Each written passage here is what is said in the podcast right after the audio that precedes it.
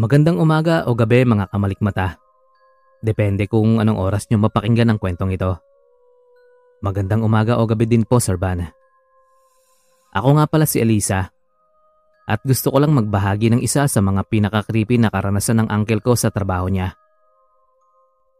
Embalsamador nga pala ang tito ko. Naikwento niya ito sa amin noong minsang nagkausap kami sa GC ng aming mga kamag-anak. May GC kasi kami na kami-kami lang na magkakapamilya. Doon kami nagkukumustahan. At isang araw nga noon, ay nagtanong si mama sa tito ko kung kumusta naman siya doon sa pinagtatrabahuan niya. And kung kumusta naman yung sahod. Nagreply ang tito ko noon na maayos naman daw siya. Maayos din naman daw ang pasahod. Depende kung ilang mga bangkay ang aasikasuhin ito. Biniro siya noon ng isa kong tita na active din that time kung wala daw ba siyang nararamdamang kakaiba sa loob ng punerarya. Doon na nito na i-share yung karanasan niya isang gabi. Hapon daw noon, may dinala raw na katawan ng isang dalaga. Ang nakalagay daw na pangalan doon ay Rika. Yung itsura nito ay maputla at malamig na, kagaya ng mga ordinaryong bangkay na dinadala sa kanila. Namatay daw si Rika dahil inatake daw ito sa puso. Bata pa raw talaga yun ay may heart problem na ito. Sabi nung mga kamag-anak nitong naghatid sa punerarya. Nanghihinayang din nga si Tito nun dahil bata pa si Rika at graduating student din. Ang sabi daw ni Tito ay siya na ang bahala sa bangkay. Tapos nagsimula na nga raw siyang linisin yon. Nilagyan daw niya ng bulak yung bibig ng dalaga para daw magkaroon yun ng natural expression na para sa mga namatay. Tapos binaunan niya yung tube sa katawan nito para kuhanin yung mga dugo ng dalaga. Habang nililinis daw niya ito at pinupunasan, nung biglang nagbukas yung mga mata nun. Pero nakatirik yun. Hindi naman na raw yun first time mangyari. Kasi may iba't ibang reaksyon daw ang mga patay kapag nililinisan ng katawan. Yung ibang araw kapag binabaunan ng tubo, eh bumabangon pa. Kahit isearch nyo pa ito sa Google o di kaya ay sa mga horror films. Anyways, Since hindi na bago kay Tito yung biglang magmulat ang mga mata ng bangkay, ay isinara na lang niya yung mga mata ni Rika. Tapos pinagpatuloy na raw niya yung ginagawa niya. Pagkatapos daw niyang alisin yung mga dugo sa katawan nito, ay pinunasan niya ulit ito ng bimpo. Then tumalikod daw siya nun saglit dahil may gamit siya na kailangan kuhanin na kailangan din sa paglilinis ng katawan ng namatay. Habang hinahanap daw niya yun sa lamesa, ay naririnig niyang may naglalakad sa likuran niya. Nilingon daw yun agad ni Tito kasi hindi naman porket embalsamador si Tito ay hindi na ito matatakotin. Talagang matatakotin ng tito ko kahit pa sabihing medyo matagal na ito sa trabaho niya. Pagkalingon daw niya ay mukhang normal naman ang lahat. Nandoon pa rin yung katawan ni Rika at wala namang pinagbago yon. Kaya ang ginawa niya nun ay nagkibit balikat na lang. Tapos hinanap na ulit yung tool na gagamitin niya. Pagkatalikod na pagkatalikod daw niya, ay nakarinig na naman siya ng mga footsteps. Napalunok na daw nun si Tito at napasabi pa nga raw siya sa sarili niya na, Nako, minumulto na naman yata ako. Napasign of the cross pa raw siya nun habang dahan-dahang lumilingon sa may likuran niya. At talaga naman daw nangatog ang tuhod niya noong makita niyang nakamulat na naman yung mga mata ni Rika. Pero hindi daw nakatirik yung mga yon. Nakatingin daw yun sa direksyon ni Tito. Tapos bahagya daw nakangiti yung mga labi nun. Siguradong sigurado daw ang tito ko na hindi ganoon ang itsura nun. Dahil naalala nyo pa bang nilagyan nyo ng bulak ni Tito? Pagtingin niya raw ay wala na yung bulak sa bibig ng dalaga na imposibleng mangyari. Kahit daw nangangatog da ang mga tuhod ni Tito, ay nilapitan niya pa rin daw si Rika tapos ipinikit niya yung mga mata nito. Ang plano nun ni Tito ay tatabunan na muna niya ng puting tela yung mukha ni Rika para hindi siya matakot habang nililinisan ang katawan nito. Kaya ganun nga yung ginawa niya. Tinabunan niya ng konting tela na puti yung mukha ni Rika. Tapos dumiretso na siya sa paglilinis ng katawan nito. Maayos naman daw ang lahat. Hanggang sa kinailangan ulit tumalikod ni Tito para kumuha ng panibagong gamit. Nandoon na naman daw yung sound ng footsteps. Tapos paglingon daw niya ay nakita niyang gano'n na naman yung posisyon ni Rika. Wala na yung telang nakatabon sa mukha nito. Tapos nakangiti ulit ito sa direksyon ni Tito. Bukas yung mga mata. Pero by that time ay hindi na ordinaryo yung ngiti nito. Talagang mas malaki na kaysa nung una. Plano na raw sana yung iwan ni Tito at lalabas na sana siya ng morgue para hintayin yung isa pa niyang kasamahang embalsamador para dalawa silang maglinis ng katawan ni Rika para hindi siya matakot ng sobra. Pero habang papalabas na raw si Tito, ay bigla na lang daw bumagsak yung isang tray na naglalaman ng mga equipments na ginagamit niya sa paglilinis. Nakita rin daw niyang gumagalaw yung isang upuan doon na inuupuan nila. Tapos nagdiliparan daw yung mga papel na galing sa table. Yun daw yung records ng mga katawan na dinala na doon. Takot na takot na raw talaga si Tito noon. Lalo na nung yung galaw ng upuan ay papunta na sa kanya na akala mo ay may nagtutulak noon at plano siyang saktan. Doon na raw talaga napatakbo sa labas si Tito. Hinahangos pa raw siya noon.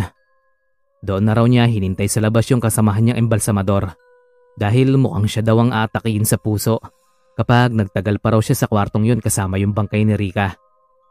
Yun lang naman, Sir Van. Marami pang experience yun si Tito.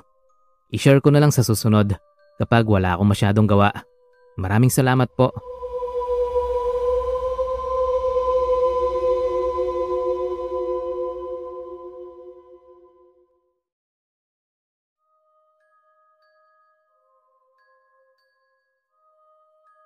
Si Lolo Gabo ay kilalang kilala sa amin dati.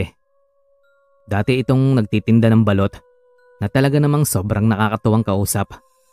Bukod kasi sa marami itong alam na mga kwentong may kinalaman sa kalokohan, ay talagang hindi ito masungit, kagaya ng ibang mga nagtitinda. Mabilis din ito pagdating sa pagpapautang, kaya talagang love na love ito ng mga walang pera doon sa amin. Anyways, hindi nagtagal ay namatay si Lolo Gabo. Nasagasaan daw yun ng kotse. Pero hindi na ito binalikan nung nakadali dito. Kumbaga ay hit and run. Talagang nalungkot ang karamihan sa mga kabarangay namin, Sir Van.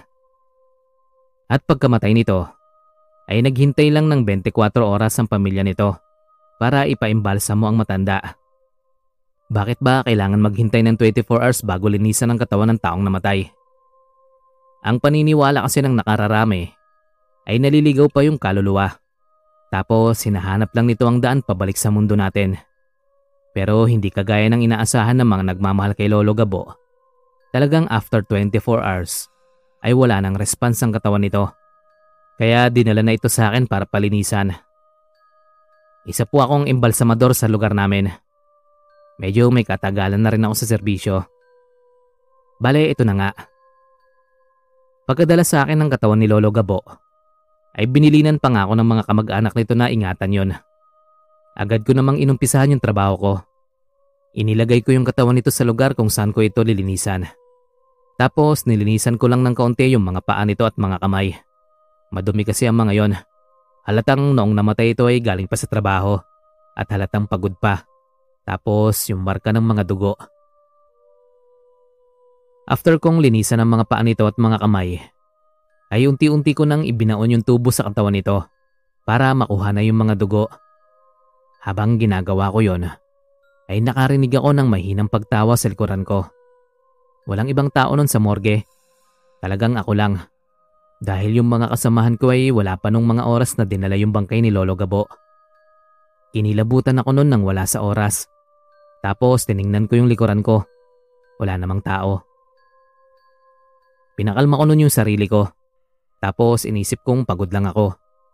Marami na rin kasi akong naintinding katawan nung araw na yon. E di yun nga. Pinagpatuloy ko yung paglilinis kay Lolo Gabo. At habang ginagawa ko yon, ay patuloy din akong may naririnig na mga tunog ng tawa na nanggagaling sa likuran ko. Nagtataasan na ang mga balahibo ko noon. Tapos naisip kong may kasama na talaga ako nung mga panahong yon na hindi ko nakikita. Kaya ang ginawa ko noon habang naglilinis ay binibigkas ko yung dasal na ama namin. Umaasa ako noon na titigil yung pagtawa na naririnig ko. Pero habang binibigkas ko yon, ay parang sumasabay din ito. Ama namin sumasalangit ka, banggit ko. Ama namin sumasalangit ka. Ang echo naman nung boses na naririnig ko. Hindi ko alam kung maiihi ako sa short ko noon o sisigaw sa takot. Hindi ko na natapos yung dasal nun dahil bigla na lang nag-brownout. Nag-brownout ba o sadyang may pumatay lang ng ilaw sa morgue? Agad ko namang kinapa yung cellphone ko dahil talagang madilim sa loob ng morgue. Tapos yung flashlight ay nasa may drawer pa. Habang naghahanap ako, ay narinig ko na naman yung tumatawa. Buti naman at nahanap ko agad yung cellphone ko. Agad na akong naglakad doon papunta sa may pinto para sana tumakbo na. Pero pagtingin ko doon ay nakasara na yon. Sinubukan ko yung buksan pero ayaw talagang mabuksan. Natatakot na talaga ako noon at sinisipa ko na rin yung pinto. Ayaw mapihit nung doorknob na akala mo ay may nakakapit nun sa labas ng pintuan. Doon na ako nakarinig ng mga nahuhulog na mga gamit sa loob ng morgue at nakaramdam ako ng presensya sa may likuran ko. Tapos may malamig na hangin na parang lumapit sa akin. Hindi ko na talaga nakaya kaya nagsisigaw na ako Sir Van. Nagiingay na ako sa loob at talagang nagdadasal na ako noon na sana ay may makarinig sa mga sigaw ko. Mabuti na lang at makalipas ang ilang segundo ay may nakarinig sa akin mula sa labas. Yung isang kasamahan ko na kararating din lang. Binuksan nun yung pinto at tinanong ako kung ano yung nangyari. Sinabi ko naman sa kanya na nagparamdam sa akin si Lolo Gabo at sinabi nitong, Nako, baka binibiro ka lang. Ang sabi ko naman, Diyos ko, grabe namang biro yun. Nakakapanginig ng laman. Tinanong ako ng kasamahan ko kung bakit hindi ko binuksan yung pinto. Eh, pagpihit niya naman daw ng doorknob mula sa labas ay nabuksan naman daw agad yon. Inexplain ko sa kanya na para talagang may naghahawak dun sa labas bago pa siya dumating. Agad naman itong pumasok sa morgue. Tapos binuksan yung mga ilaw. Nakapatay daw yung switch. Tapos doon namin nakita na walang nagbago. Malinis yung loob ng morgue. Tapos nakahiga pa rin doon yung katawan ni Lolo Gabo. Yung mga gamit na narinig kong naglaglagan kanina ay nakaayos na. Tapos walang sound ng tumatawa. Kinikilabutan talaga ako noon at para akong bata na nasa likod lang ng kasama ko. Hanggang noong mga oras kasi na yon ay talagang nagtataasan pa rin ang mga balahibo ko. Sinabi naman ng kasama ko sa akin na siya na raw ang mag-aasikaso sa katawan ni Lolo Gabo at umuwi na lang daw ako para magpahinga. Siguro ay nahalata din itong natatakot na akong magtrabaho ng mga oras na yon. Sinunod ko naman yung sinabi nito at pinayuhan ko siya na mag-iingat na lang sa mapagbirong kaluluwa ni Lolo Gabo. Natatakot pa rin ako kapag naaalala yon. Kaya kapag may nililinisan akong katawan, ay talagang nagpapasama ako sa mga kasamahan ko. Sabihin ng duwag, wag ko lang uling maranasan yung nakakatakot na experience ko sa morgue na yon.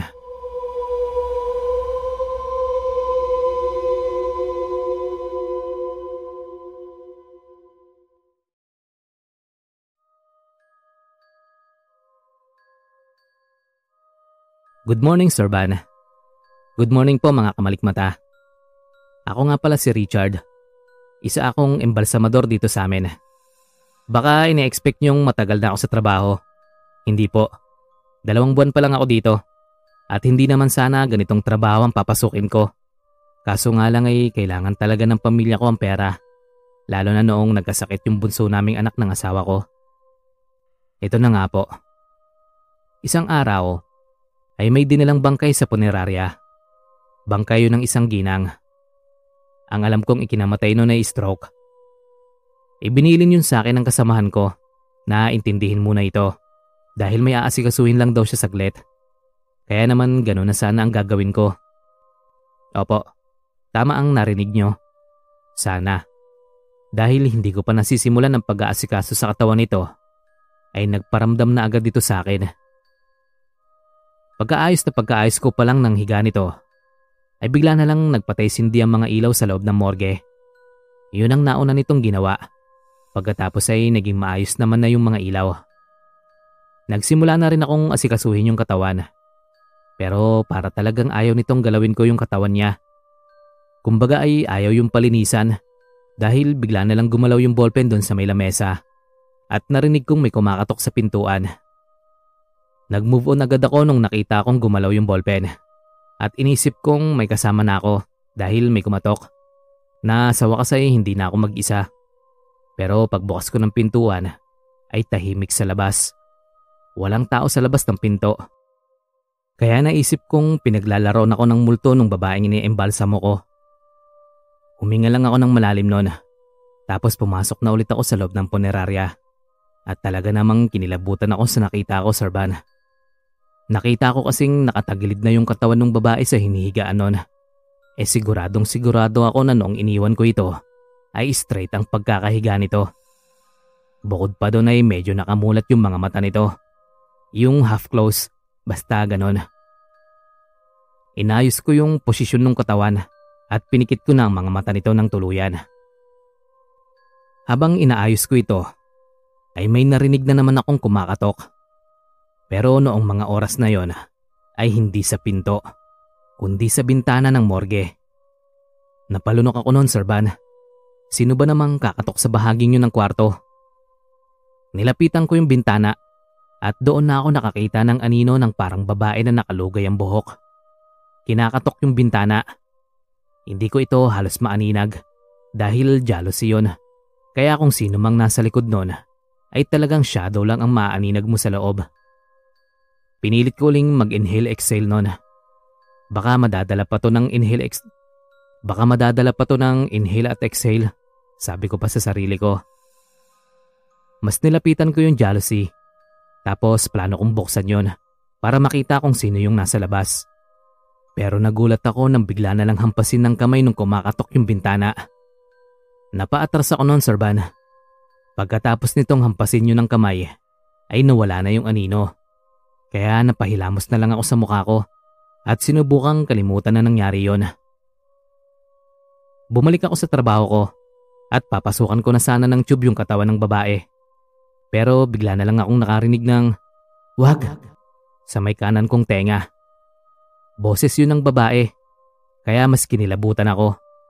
Pero gusto ko pa rin gawin ang trabaho ko kasi ang kailangan kong intindihin ay kung paano ito lilinisan dahil yun ang utos ng mga kamag-anak nito at ng kasamahan ko.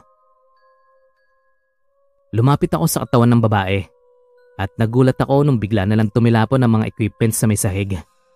Medyo malapit sa akin kaya natamaan din ang mga paa ko. Medyo mabigat ang iba doon, kaya napahiyaw naman ako. Doon na ako nag-decide na iwan na muna ang bangkay dahil nung mga oras na yun ay sinabi ko sa sarili ko na kailangan ko muna magpahinga bago ko ituloy yung trabaho ko. Lumabas ako noon at nagyosi sa may labas ng punerarya. Sinusubukan kong kalimutan yung nangyari sa loob at yung boses ng babae nang may bigla na namang bumulong sa may kanan kong tenga. Wag, yun na naman. Mabilis na yung tibok ng puso ko noon at itinatago ko na lang yung takot ko sa paghitit ng sigarilyo. Baka sabihan pa kasi akong bakla kapag nagpasama ako sa loob sa iba kong mga kasamahan. Habang nagsisigarilyo ako, ay may dumaan sa may gilid ko na babae. Hindi ko masyadong nakita ang mukha nun. Pero laking gulat ko na magsalita ito nung dumaan sa akin. Wag. Halos mapatalon ako noon sa gulat at tuluyan na akong lumabas sa may kalsada. Nanginginig ako noon nang matanawan ko yung kasamahan kong nag-utos sa akin na linisan yung babae. Mukhang nagtaka pa ito kung bakit nasa labas ako. Ang ginawa ko noon ay inapakan ko yung upos ng sigarilyo ko at sinabi ditong, Pare, ayaw atang magpaimbalsa mo ng babae. Tinanong naman ako nito kung bakit at doon ko na naikwento sa kanya yung mga naranasan ko kasama yung katawan ng ginang sa loob ng morgue. Hindi ko nga alam kung matatawa ako o matatakot dahil pagkarinig ng kwento ko ay ayaw na ding pumasok ng kasamahan ko sa morgue. Nahalata ko na agad na natatakot ito kaya napapatawa na lang ako. Sa huli, sabay pa rin naming pinasok yung morgue at doon kami nakakita ng papel sa may tabi ng bangkay ng babae na may nakasulat na Huwag. Kinilabutan na nun yung kasamahan ko. Kaya tinawagan na namin yung mga kamag-anak ng babae. At sinabi sa mga ito na ayaw kaming patahimikin ng ginang. At mukhang ayaw nitong linisan namin ang katawan niya. Pagkalipas ng ilang minuto ay dumating na yung mga kapatid nito para kuhanin yung bangkay. Tapos sa tingin ko ay idiniretso na yun sa kabaong. O di kaya ay naghanap sila ng iba pang embalsamador na maaaring maglinis ng katawan nun. Pero sa tingin ko, kung sino man yung makikita nila, ay talagang magtataasan din ang mga balahibo kapag nagparamdam na yung babae sa kalagitnaan ng ginagawa nila.